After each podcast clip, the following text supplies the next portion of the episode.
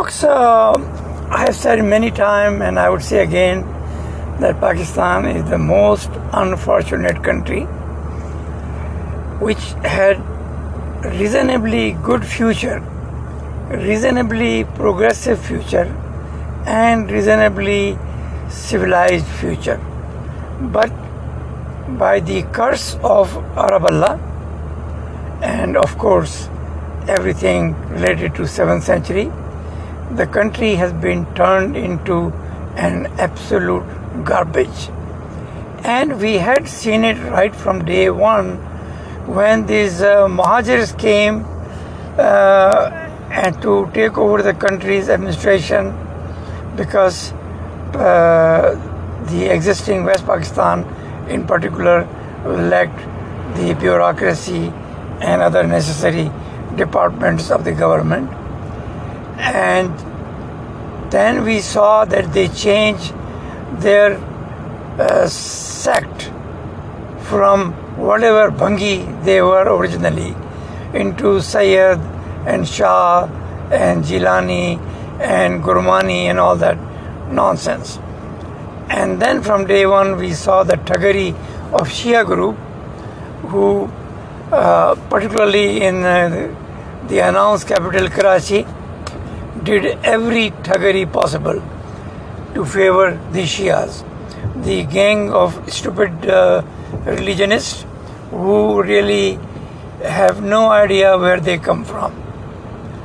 They are basically sponsored by Iran and Iran again is a victim of Shiaism because Iran had great past, great culture, and was very strong in the Middle East, but ended up being the nowhere in the world now. But even from the beginning, the Iran was under the garb of Shia mullahs because they had a continuous threat, threat from Arab and they have continuous war with Arabs because Arabs uh, about uh, thousand years ago or earlier had destroyed everything in Iran. But uh, we'll come to that later. But uh, in Pakistan, we saw that the false claims and then the thuggery of these uh, uh, different sects like Shias, Bohris, and Aga who took over the finances and the businesses in the country, but they never paid enough taxes. They did not try to create a nation where every Sindhi can be educated, where every Baluchi can get free education up to 12th grade, and every Punjabi can get free education. Because if we had started educating our nation, this country will go at very high position in the world and we will have a civilized society. Because with education, you learn to respect people, you learn to follow discipline, you learn to follow the law of the land, and when you grow up, the follow the rule and application and importance of constitution. Unfortunately, none, none of that happened, and then we saw Islam being inducted under the stupidity of Liaquat Ali Khan with the uh, resolution of objective or objective resolution, and from then on, only the gutter was the ultimate place for Pakistan where it is today. With the Western support, because we were in Western Bloc, uh, we were still getting some support and some financial aid and opportunities, but we did not take took advantage of those opportunities because the military gang it believed in whatever the mullah crooks said, and they used mullahs to sabotage the democracy and the civilian order. And the mullahs can only talk about hate, uh, hate, and hate. And they could not comprehend that the world has changed. This is not 7th century, this is not 8th century, this is not 12th, 15th, or 17th century. But the mullah gang lives always in the past. And if since the coming of British, they never could realize that the time has now changed and it cannot be backpedaled. You better go with the civilized world, you better go with the advanced world, you better go with science, you better go with modern education system, and you better go with British. Because British are the originator of everything good in this world. Most of this, I would say. Of course, other countries have uh, the uh, part in that progress as well. But the British, in particular, were great blessing for India, and unfortunately, Muslims didn't understand it and went on the losing side. Even after when they gave independence to Pakistan through the effort of one man and Qadiani group, they forget to realize that this country is not created by Allah or Mullah or Prophet or any Arab. Every Arab was against the creation of Pakistan. Every Mullah was against the creation of Pakistan. It was very clear indication that their time has passed and we have to move on. We have to leave all this stupidity of Sharia, all this stupidity of Quranic, Quranic induction, and all the stupidity of 7th century barbaric tribal culture. And we have to be civilized, we have to be friendly to every nation, we have to respect every nation, we have to respect every faith, and we have to allow freedom of faith. If Pakistan had allowed freedom of faith from day one, we will see that millions of Muslims will leave Islam, and at the same time, millions of other faiths will join Islam because the humans they want to keep this right into their hand. That if they don't like one god they can accept the other god or no god or whatever. The success of the society is always when you have a pluralist system means where everybody has equal right everybody lives the way he or she want to live and you will not force your ideology on anybody else. Islamic ideology in particular is like a poison, and the mullah group has been giving this poison to nation since last 1500 years now or maybe at least yeah i would say 15 14 1500 years from day one every 100 years we see some kind of reformer who tells people, oh, the Quran is compatible with today and Allah's. The fact is, Quran was never compatible, nor was Arab culture, because they were all tribal culture, and tribal culture was all over the world. Whether it is China or India or Europe, the tribes were the one who were setting up the societies.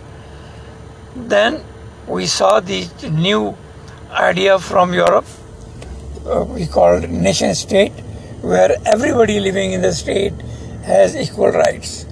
And the tribal ideology was dished everywhere, particularly in the civilized countries, where they did not recognize people by tribe but by name, by accepting the fact that he is a equal human being and has the same right like us.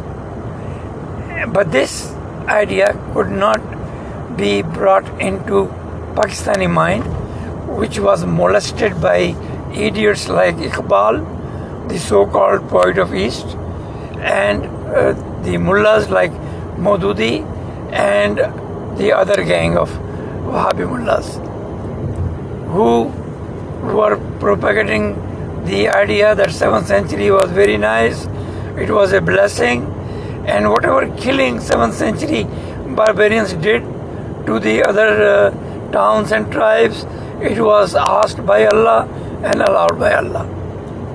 I have said previously, Muhammad's associates attacked 93 times innocent, peaceful tribes who had nothing to do with them. They never throw a stone at them, but they ran over one after the other every town and claiming that we are the we have a prophet and you have to give us zakat and that's the only way if you convert you can live or you have to run away from your places hundreds and thousands were expelled or they left the uh, arabia and then they took over that part of the world and later on using the same terrorist activities like attacking innocent sleeping towns they established their empire.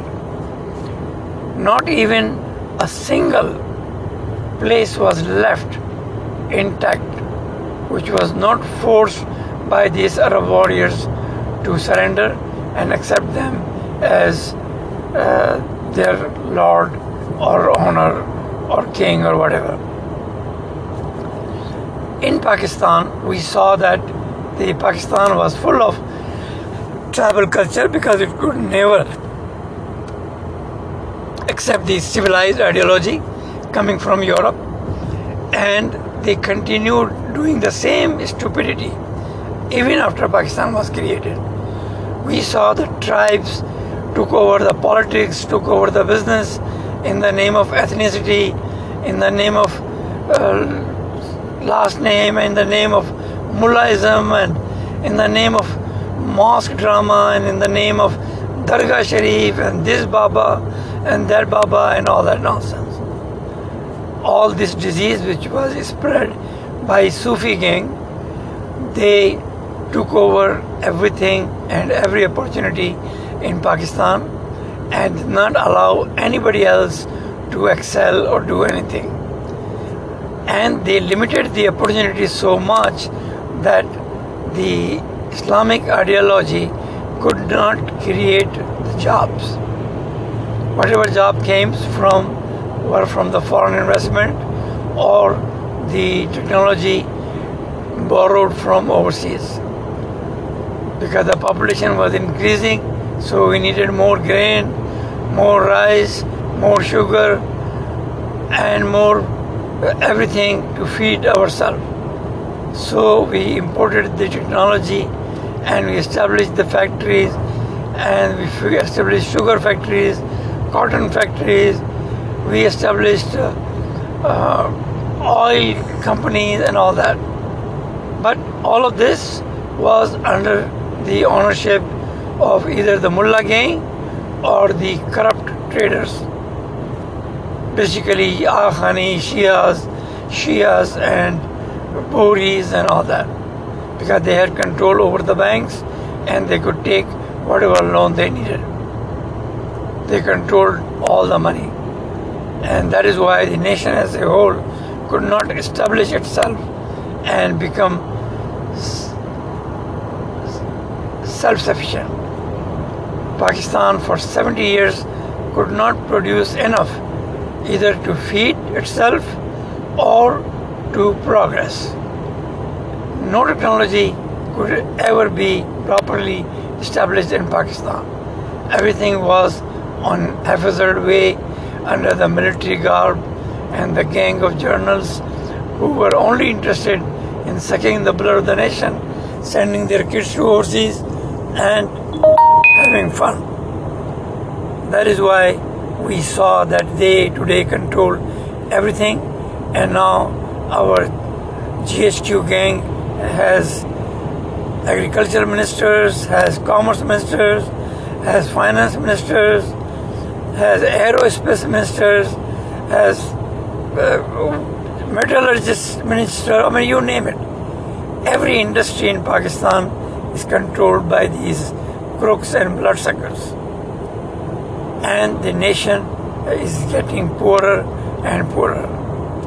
Compare it with India, where everything was under civilian control, and we see prosperity everywhere. We saw, saw a new superpower emerging in the world. And India is ready to tell the world that this is a place where the whole world wanted to come in droves thousands of years ago because we were good traders, we were good arti- artisans, we had good philosophers, we had high level of education, and we were able to feed ourselves. We didn't need anything from any country to survive. It was a self-surviving country. Pakistan could have been doing the same thing if we had a civilian control. But unfortunately, we don't have one, and even today, we see the country in absolute disarray. And because the GHQ gang was supporting foreign uh, interests like Afghan war, like 9/11 terrorism fight, or like any other issues like Vietnam or uh, other military alliances like SEATO, CENTO, or NATO, or whatever, we could not concentrate on, on the poor of our nation, and they remain poor, and now the poverty is over 60%. We have more than 30 to 50 million kids who don't even go to school. But we have journalists whose kids are educating overseas. When they get education from overseas, they come back, they hold big uh, control on the businesses and the uh, trade, and then they keep manipulating the life of the nation. This is exactly what has happened to Pakistan. And it is getting worse and worse. Now, this is stupid Hafizji is coming up with an idea that Saudis are ready to invest $100 billion, a hogwash, a, a dream, an unimpossible idea because the Arabs will not invest in a country which is drowning, which is drowning in debt and which has no system, no law, and no constitution. And this military gang is telling them that, oh, we are in control and you will make good money from Pakistan. No way. Every Arab is turning towards India. That's where they are investing because they know their investment is safe. They know they can take their money and profit anytime they want. Not like Pakistan, where every investment will fail miserably because no journal or person in a, in a uniform can be a sane person, can be a smart person. He can be bloodsucker, he can be a killer, he can be a barbarian, but he cannot be a civilized, civilized person with a civil or civic mind, where everybody is considered equal, everybody has human right, and the country can go forward, can progress. Pakistan today is worse than any African country, which is also tribal.